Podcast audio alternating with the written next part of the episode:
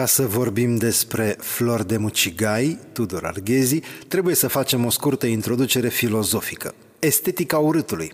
Vei primi câteva noțiuni care te vor ajuta să ai o viață simplă la bacalaureat. Pentru că ești la nota 10 și spunem împreună adio bac! Estetica urâtului reprezintă o abordare filozofică și implicit estetică ce explorează conceptul de frumusețe în contextul opusului său, adică al urâtului. Această perspectivă își propune să analizeze și să înțeleagă natura și semnificația estetică a elementelor considerate urâte. Mă rog, nu știe nimeni ce este urât și ce este frumos. În general, frumosul este asociat cu calități plăcute și armonioase, în timp ce urâtul se referă la calitățile dezagreabile sau discordante adică două chestiuni care nu au legătură una cu alta, dar care sunt aduse împreună. Evident, totul este subiectiv. Ceea ce este frumos pentru cineva este hidos pentru altcineva. Câteva exemple mereu controversate, dar elocvente, carpetele cu răpirea din serai, buzele explodate,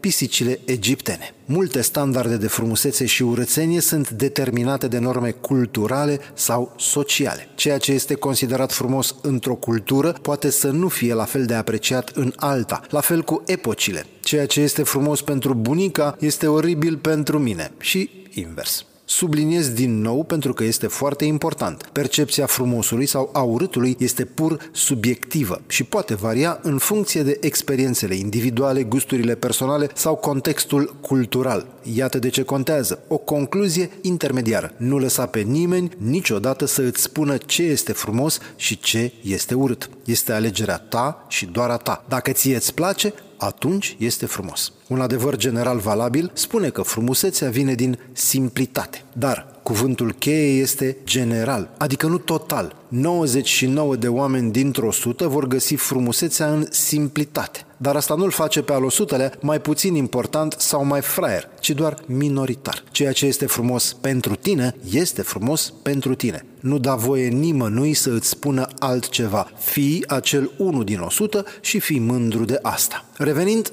Tema de azi, flori de mucegai. Nu pierdem timpul cu chestiuni pe care le găsești la un Google distanță. Căutăm modul de abordare și gândire. Flori de mucigai este o metaforă puternică, mai ales pentru anul 1927, când a apărut prima oară poezia. O metaforă puternică, dar nu foarte originală, pentru că Baudelaire publicase Florile răului de multe zeci de ani. Arghezi folosește imaginea poetică a florilor de mucigai pentru a sugera frumusețea care poate înflori chiar și în condiții aparent nefavorabile sau direct mizerabile. Ideea centrală este că frumusețea se poate ivi în cele mai neașteptate locuri, sugerând o perspectivă optimistă și o apreciere care rezidă în ciuda adversităților. Versurile zic așa Le-am scris cu unghia pe tencuială, pe un părete de firidă goală, pe întuneric, în singurătate, cu puterile neajutate, nici de taurul, nici de leul, nici de vulturul, care au lucrat în prejurul lui Luca, lui Marcu și lui Ioan. Sunt stihuri fără an, stihuri de groapă, de sete de apă și de foame de scrum,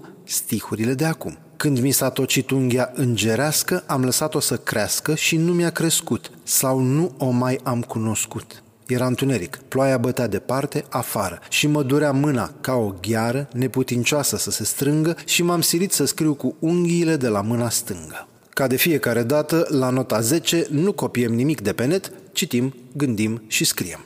Care sunt primele lucruri care ne sar în ochi? Scrisul cu unghia, cuvântul stih, trimiterile către religie și sentimentul de apăsare. Începem prin a căuta contextul istoric. După izbucnirea primului război mondial, Arghezi a scris articole împotriva taberei politice conduse de Partidul Național Liberal și de grupul de susținători ai lui Tache Ionescu, care doreau ca România să intre în război alături de puterile Antantei. A susținut unirea Basarabiei cu vechiul regat, detestând alianța implicită cu Rusia imperială. Între 1918 și 1919 a fost închis împreună cu 11 ziariști și scriitori, printre care și Ioan Slavici, la penitenciarul Văcărești, fiind acuzat de trădare pentru colaborare colaborarea cu autoritățile germane de ocupație. Dincolo de asta, să adăugăm că Arghezi a fost călugărul Iosif de la mănăstirea Cernica și a fost diacon. A muncit în străinătate ca bijutier și ceasornicar. Nu și-a încheiat studiile liceale, a făcut închisoare încă o dată din cauza convingerilor politice exprimate ca ziarist. Mai târziu avea să fie interzis de comuniști, trăind la limita supraviețuirii din vânzarea cireșelor de la Mărțișor. Revenind acum la versuri, omul a stat la închisoare, deci știe ce înseamnă singurătatea unei celule cu gratii. În filmele americane vedem cum deținuții zgârie pereții cu linii pentru fiecare zi, săptămână, lună petrecută în izolare. Arghezi e poet, așa că el scrijelește pe pereți cu unghia, pentru că este vorba de sacrificiu. Eu ofer ceva din mine, sânge, carne, viață, ca să pot lăsa îndărât ceva profund, autentic, etern. După cum spuneam, Arghezi a tot cochetat cu religia și preoțimea. Evident, asta se transformă în sursă de inspirație și poezia ne trimite către repere ortodoxe. Luca, Marcu, Ioan. În directă legătură, cuvântul stih care se tot repetă, termen care înseamnă și vers, dar și verset din psalmi sau dintr-o cântare bisericească. Dacă religia este punctul tău forte, poți explica mult și bine despre îngeri, biserică sau cele trei vietăți amintite în legătură cu evangeliștii. Taurul, leul, vulturul. Noi trecem mai departe.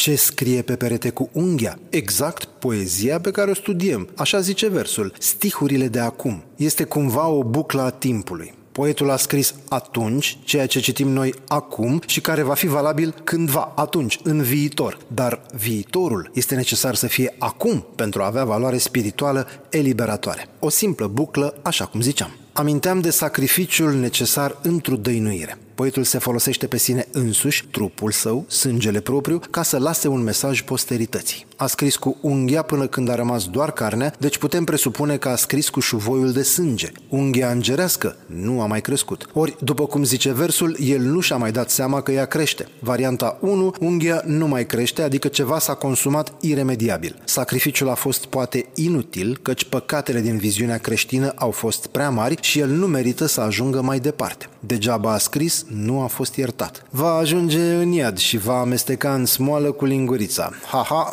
glumă. Varianta 2.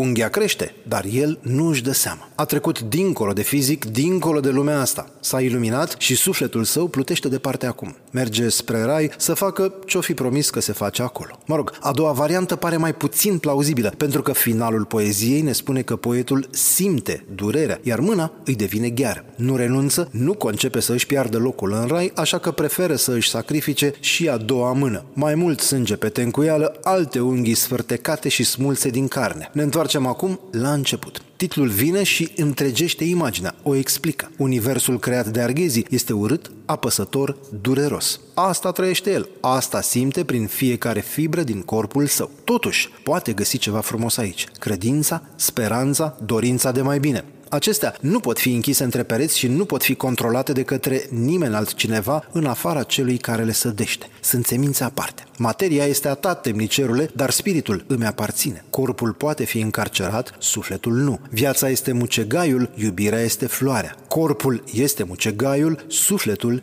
este floarea. Rădăcina nufărului este în noroi, dar petalele sublime plutesc la suprafață. Și tot așa. Pentru un punct în plus la examen poți aduce în discuție teoria sublimului. Evident, punând-o alături de estetica urâtului. Sunt două concepte ce explorează experiența estetică în contextul opusului frumosului. Aceste concepte aduc în discuție modul în care anumite aspecte ale experienței estetice pot depăși sau diferi de normele tradiționale ale frumuseții. Teoria sublimului este legată de sentimentul de admirație sau teroare pe care îl simte individul în fața magnitudinii sau splendorii, toate acestea depășind capacitatea sa de înțelegere sau descriere. E ceva wow, nu înțeleg, dar sunt pur și simplu copleșit cam ceea ce simte Arghezi în fața îngerilor sau a evangeliștilor. Sus, acolo unde este sublim, sunt ei, cei care transcend lumea noastră de aici, de jos. Aici suntem noi, urâți și mucegăiți, dar cu flori plecând din noroi, ceea ce ne conduce la estetica urâtului, care explorează frumusețea ce poate exista în opoziție cu estetica tradițională a frumosului. Aceasta aduce în discuție modul în care ceea ce este considerat urât poate avea o valoare estetică sau poate genera o experiență artistică profundă.